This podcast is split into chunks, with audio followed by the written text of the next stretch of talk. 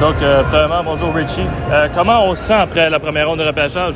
Euh, nous autres, on est très satisfaits. Là. On, a, on ramassé deux bons avant. Puis euh, on a pu trader pour Vincent Collard de Bécomo. C'est un gros bonhomme avec un gars qui était troisième overall il y a deux ans. So, c'est un gars qui va venir en avant et nous aider immédiatement. On est très, très satisfaits de- la, deuxième, la première road jusqu'à date. Et comment qu'on voit l'équipe dans 2-3 ans? Est-ce qu'on veut gagner dès l'an prochain ou est-ce que c'est un peu un rebuild de 2-3 ans? Non, nous autres, on n'use pas le mot rebuild à cette heure-là. On a fini à 6, 7e l'année passée, puis on veut euh, monter l'échelle un peu là.